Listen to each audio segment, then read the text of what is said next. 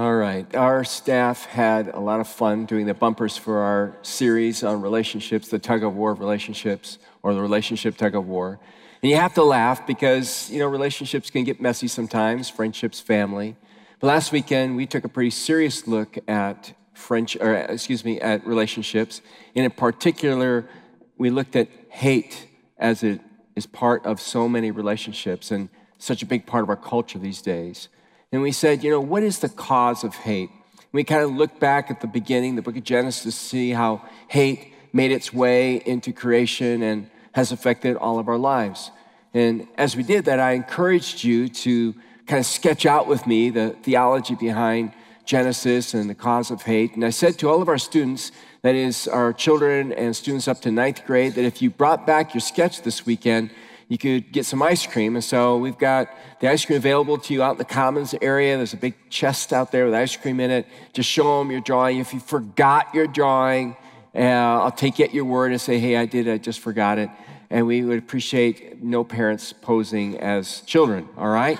You may act like a child, but it's only for those kids and those up to ninth grade. And I wanted to show you uh, how effective uh, drawing with Dale is in instilling truth in kids' lives. An eight year old showed me his drawing last weekend after service, and I looked at that and I thought, my goodness, this is like graduate level theological sketching right here. And I was so proud of him for what, for what he did. So let's give it up for all of our kids and students. They're very bright. Now, what I want to do is, before we talk about the cure for hatred, I want I just kind of want to recap. Okay, what is the cause for hatred? And again, we will draw it together. So if you want to join me, you can do that.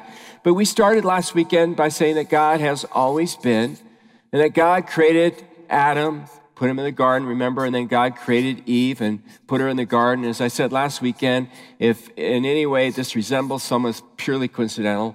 And uh, God said that they had been created in his image and likeness. And we referred to a theologian named Dietrich Bonhoeffer who said that the image and likeness of God can be summed up in two words.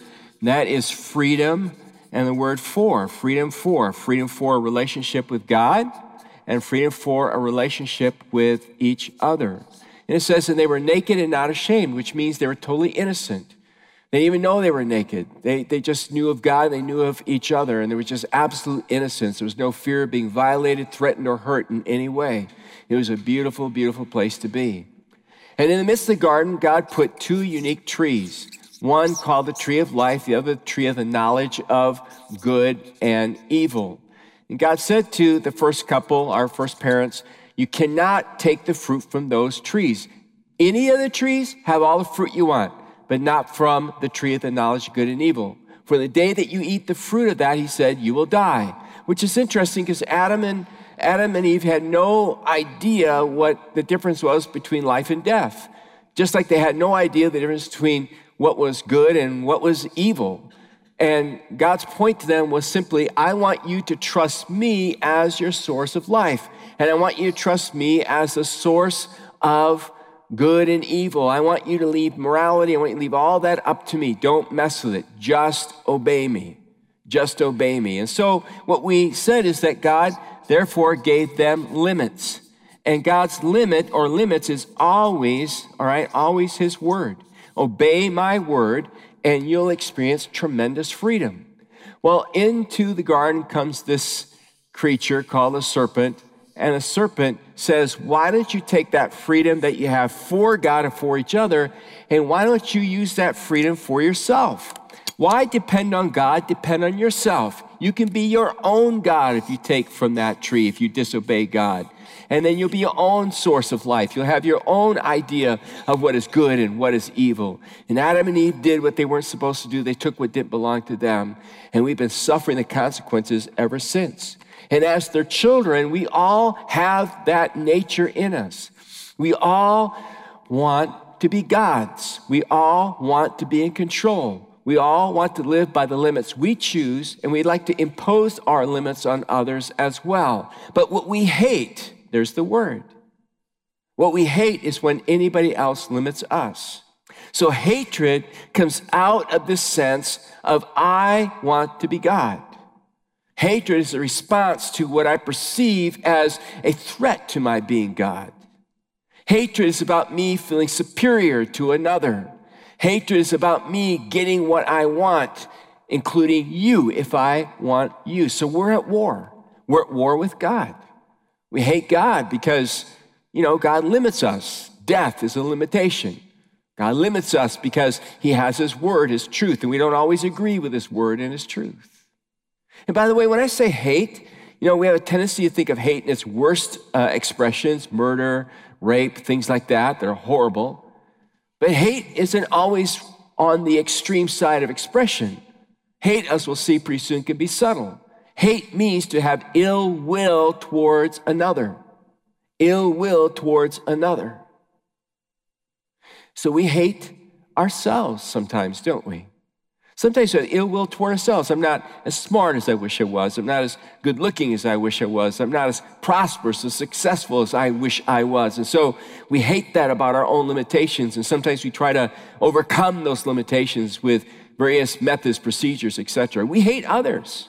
Could be our spouse, could be our, it could be our children, it could be our parents, it could be our coworker, it could be our boss, it could be people we don't even personally know. It could be, you know, politicians. It could be celebrities. It could be sports stars. I mean, any number of people. It could be another ethnicity. It could be another color, another race. We hate, we hate society sometimes. We hate religion sometimes. We hate political systems sometimes. We hate forms of government sometimes. We hate maybe perhaps sexual orientation sometimes. We hate we hate even the environment. We hate the limitation of the environment. We hate hurricanes and tornadoes, and if you live in Minnesota, mosquitoes, right? Anything that threatens us, anything that we think might take away something from us in our own little space, our own, and our being our own little God, we hate. We have ill will toward them or it or that. And so the question becomes how do you cure this? How do we get past this hatred that infects our lives so easily? The answer is very simple we need to get back into a right relationship with the Creator. We need to get back into a right relationship with God. And the good news is, God has made it possible. He doesn't owe it to us, but He loves us. And so, though we rejected God in the garden, God's made a way back in the garden, so to speak, for you and for me. But in order for us to enter that relationship with God, in order for us to get things right again, we have to practice, and uh, I'm just going to throw this little phrase out. We've got to practice what I call soul nakedness, or we need to get soul naked. We need to bare our soul. We need to become honest with God. Say, what do you mean by soul naked? I'm talking about removing the cover of pride. Listen to what it says in Proverbs or in Hebrews 4:13. Nothing in all creation is hidden from God's sight. Did you know that? Isn't it funny how we hide things from each other? and we think we can hide things from God, but nothing is hidden from God's sight. Everything, everything about you and everything about me is uncovered and laid bare before the eyes of Him to whom we must give an account. So if God already knows everything, God's just waiting for us to own up to it. Remember Adam and Eve, God came looking for them? He gave them an opportunity to be naked in front of him, to admit they were wrong, to be remorseful. But what did they do? In their shame, in knowing something was missing, they hid themselves in their pride and they blamed God and they blamed each other for what went wrong. They blamed the serpent. It was everybody else's fault but their own. So to get soul naked before God is not to blame anybody else, it's just to admit to God, yeah, I'm messed up. And I struggle with hate in my life. And other kinds of sin in my life. God, I'm not going to hide anything from you. How do we how do we take the cover off, so to speak? Look what it says here in Proverbs 28, 13. Would you read it aloud with me? Whoever conceals their sins does not prosper, but the one who confesses and renounces them finds mercy. But the one who confesses and renounces them finds mercy. So let's sketch it out in another drawing. Just kind of get a pic- picture of this, all right? Did you hear that tear? Did that bother you? It bothered me. It's like when somebody drags their fingernails on a chalkboard. Ooh. All right? So what does it look like? Well, we have God, okay? We have God who then makes a way back for us, all right? In relationship to Him, in relationship to others. And He gives us a tree of life that he wants us to partake of. So, what do you mean, tree of life? Well, the tree of life that God wants us to partake of looks like that it's the cross, it's where his son Jesus died for our sins, where he was nailed to the cross for you and for me.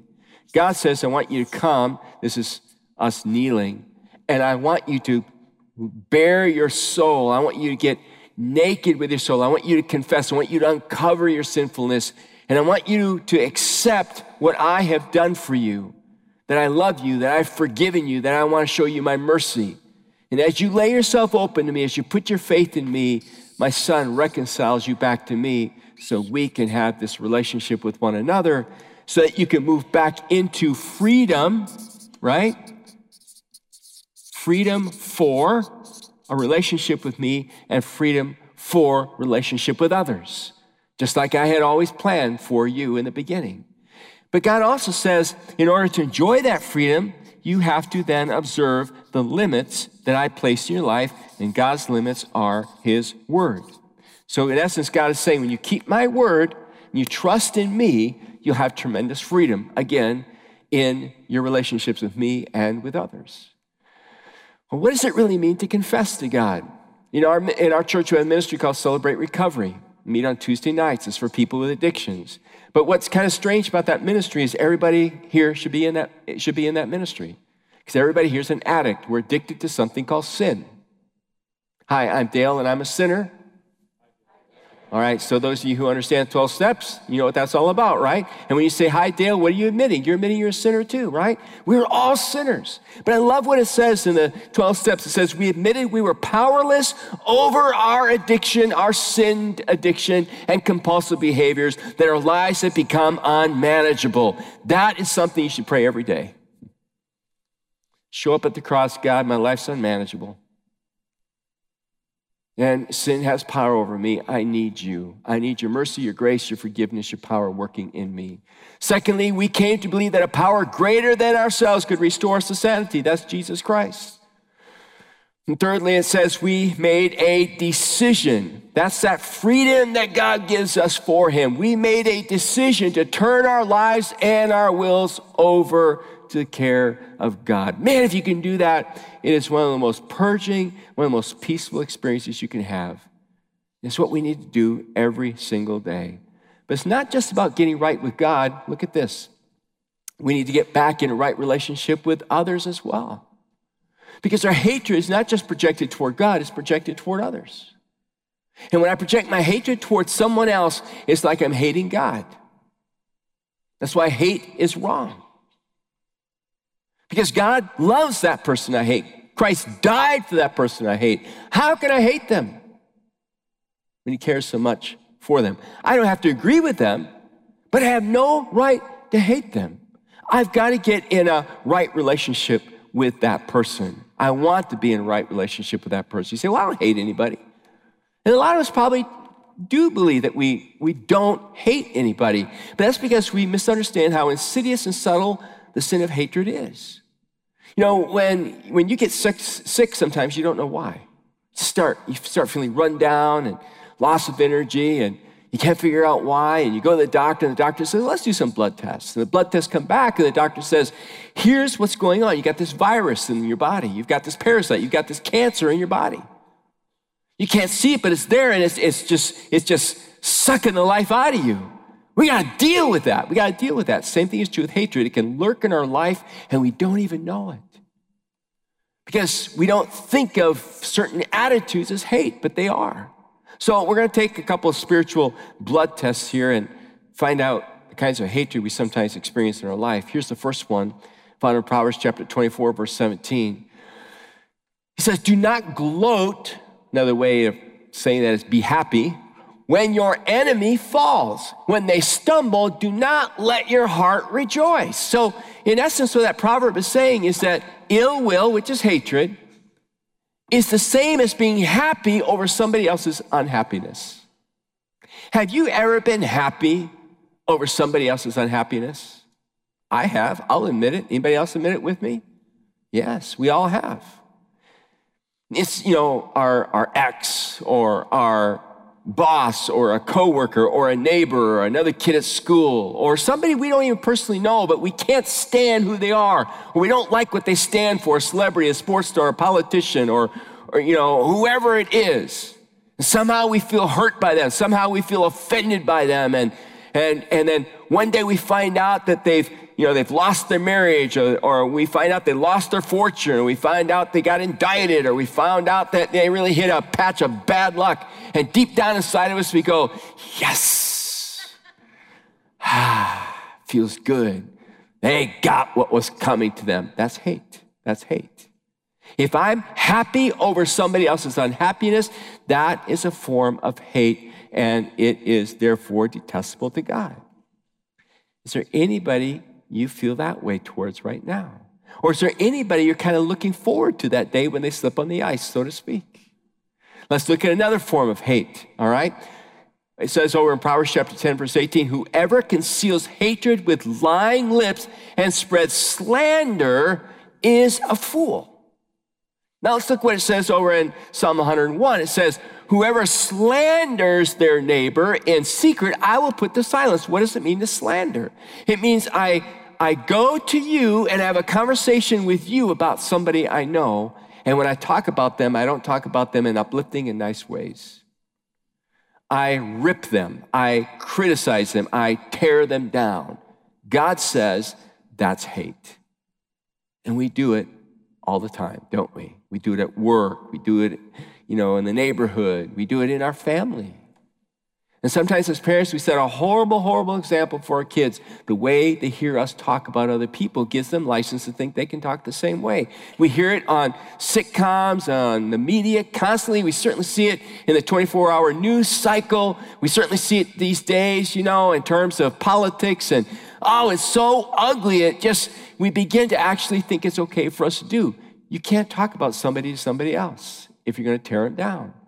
You know, and as Christians, we try to couch it in terms like, well, I have this discernment about this person. or, well, you know what? Uh, this is a prayer request I want to share about this dirty rat with you. And it's not, it's just slander. Let's just call it what it is. It's slander, and it's in our nature to want to do that, and it's wrong.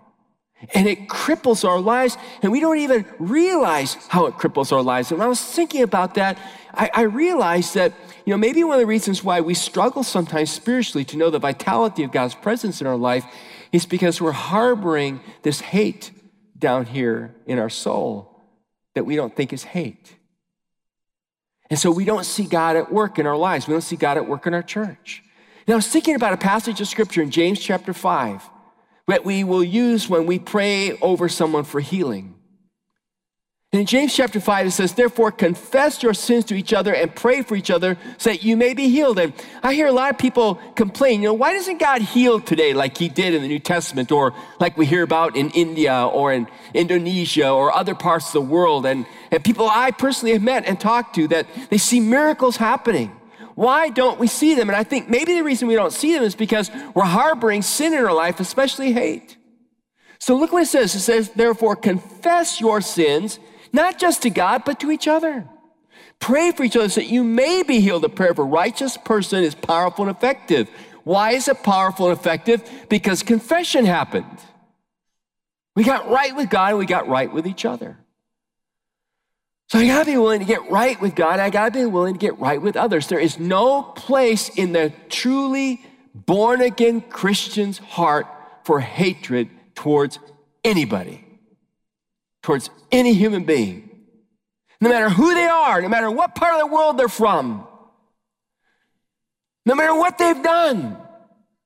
There is just no room for hatred in our hearts toward them. There's no room for hatred in the hearts of Christians toward Christians. Jesus said in John 13, By this shall all men know that you're my disciples if you have what? Hatred toward one another? No. Love toward one another. But listen carefully. Because the challenge that I face sometimes, because there are some things in our culture, there's some things I see happening in evangelical churches today that I totally disagree with, that I feel very strongly against. I have to be so careful in my feelings against that that I don't let it turn into then a right to hate somebody. Jesus said In the latter times, he said in Matthew, he said, people will hate you for living by the limits. People hate you for honoring and keeping my word. Why do people hate us sometimes when we, when we, when we believe in God, when we believe in Jesus, when we believe what he has said about morality and all kinds of things? It's because they feel the limit of that. And you're believing that, you're standing for that, feels like you are judging them and imposing that on them.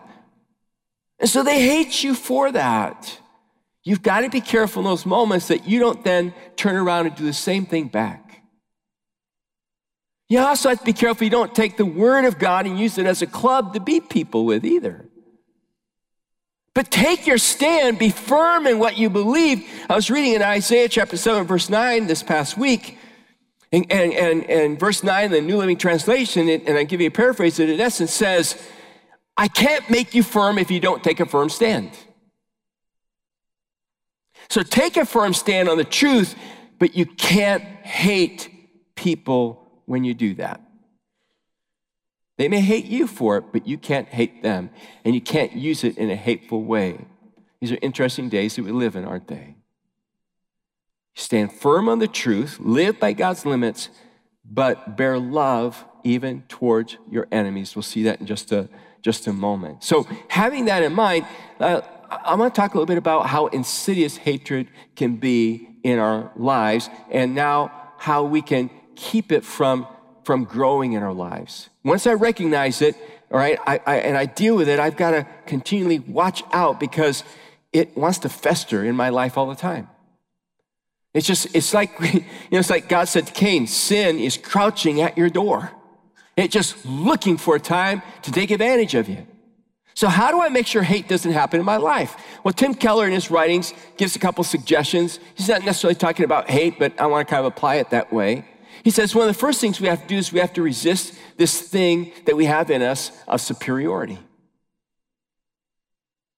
We have to resist this attitude of superiority. I think it's Dr. Martin Luther King Jr. who said, if you get rid of superiority, you can get rid of race problems. Because racism is based on a sense of superiority. Nobody here is better than anybody else. Did you know that? Nobody. I'm not better than you, and you're not better than me.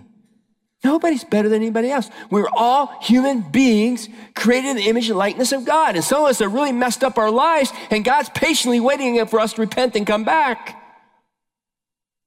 I have no right to, to hate anybody. And yet, it is our nature, listen, it is your nature and my nature to constantly compare ourselves to others.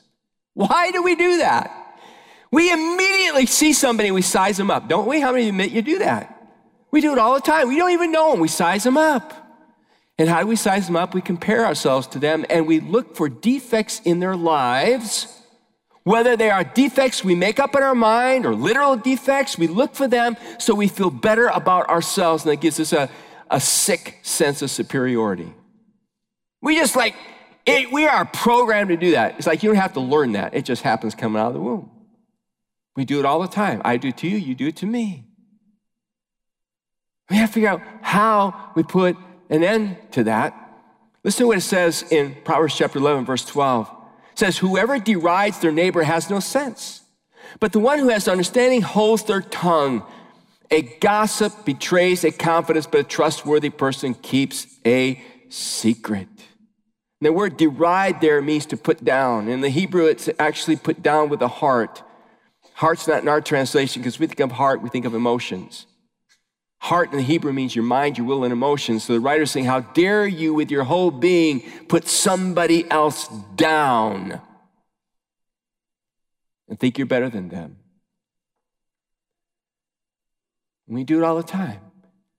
I don't know if you ever watch cartoonists when they draw, but when cartoonists draw people, celebrity sports stars, or um, politicians, they have a tendency to accentuate certain things about their, about their features that they think are funny or that kind of stand out or they're odd. So I'm going to do a cartoon of me, all right? That's a safe one. All right, so I'm not a cartoonist, by the way, but you know, if I was doing a cartoon of me and I wanted to point out a, a certain feature, I might draw something that looks a little bit like this. All right, all right, and emphasize. Well, there's my glasses. All right, emphasize the big head, like a light bulb. All right? right? It's obvious. I'm bald, okay? Big forehead. It's there. I accentuated that, right? All right. Say, why did you do that? Why did you do that? Because we do that to each other all the time.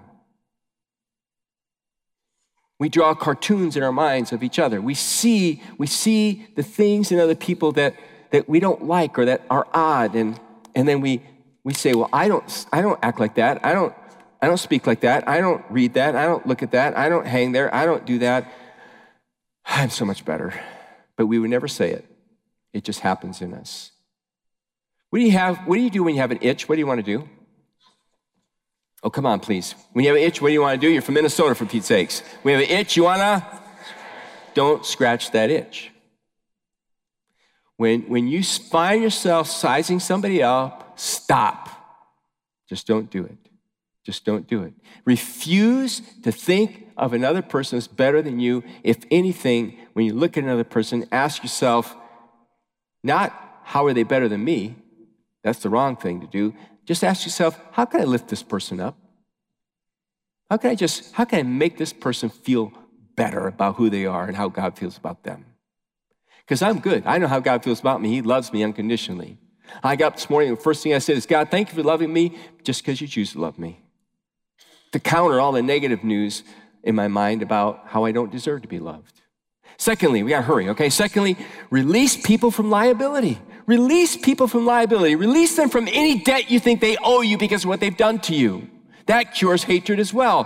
Proverbs chapter 11, or excuse me, Proverbs chapter 24, verse 28 says, do not testify against your neighbor without cause or use your lips to deceive. Do not say, I'll do to him as he has done to me. I'll pay that man back for what he did. In other words, don't ruminate about what somebody's done to you. Because when you ruminate about what somebody's done to you, what they did to you always gets bigger. You notice that? The more you think about what somebody said or did to you, or you heard they said and did to you, which they may never have said or done to you, it just becomes a huge cloud over your head. What you end up doing is you exaggerate it. What happens in your mind, we know this psychologically, we know this, we just know this about the brain itself. Is the more you exaggerate something in your mind, you actually begin to believe it. You begin to respond to it as though it were true. And you create a debt that somebody can never repay because you've made it so huge. So, what do you do? You just refuse to ruminate on what's been done to you. You just change your thinking. You focus on good things.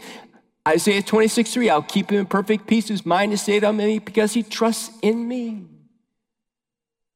Third thing you do to cure uh, hate in your life is you choose to overcome evil, other people's hatred. You choose to overcome it with good. And that goes back to what I said earlier. I'm not going to respond to hate with hate. And that's what's going on in our culture right now. It's what's going on in social media right now. It's ridiculous. Somebody else's hatred does not justify me being hateful back. Jesus didn't respond that way. He was hated. And the hatred of others put him on the cross. And even on the cross, does he respond with hatred?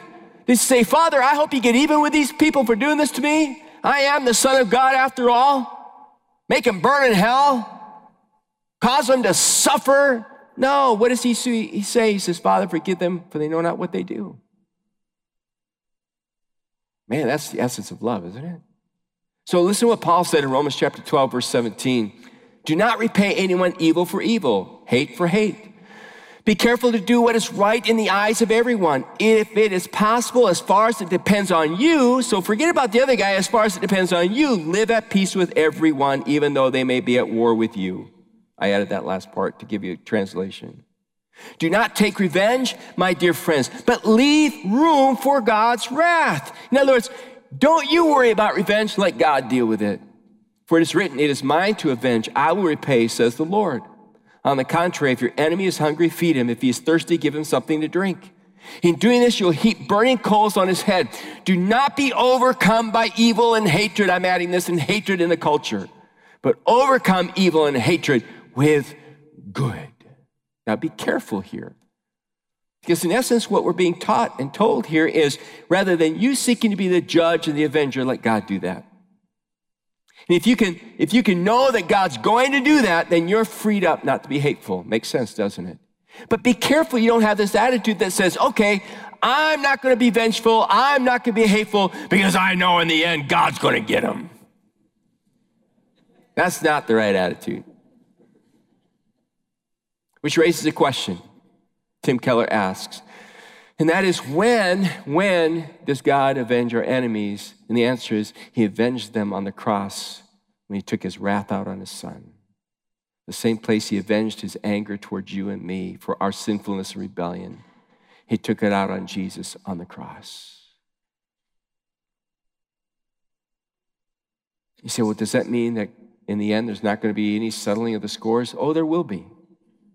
But rather than me looking forward to the end for God to get even with the people that have hurt me, I'm supposed to say, God, please, please spare that person like you have spared me from having to meet you as his judge or her judge. Based on what you've done for me, God, show your mercy, your grace, and you forgive them and your forgiveness for them now. ask you just a really simple question Is there any hate in your heart right now? I'm, I'm sure some, some of you have been hurt terribly. And it may take you a while to work through it, but I'm, I'm asking you don't let it fester in your life. It'll ruin you. It's stealing your freedom right now. If God, who is so just and so holy, can reach down to you through His Son, Jesus Christ, and offer you forgiveness and mercy, can't we do that toward others? I'm not asking you to compromise the truth. I'll never ask you to do that. God would never ask that. I'm not asking you to change your position on what He has said in His Word.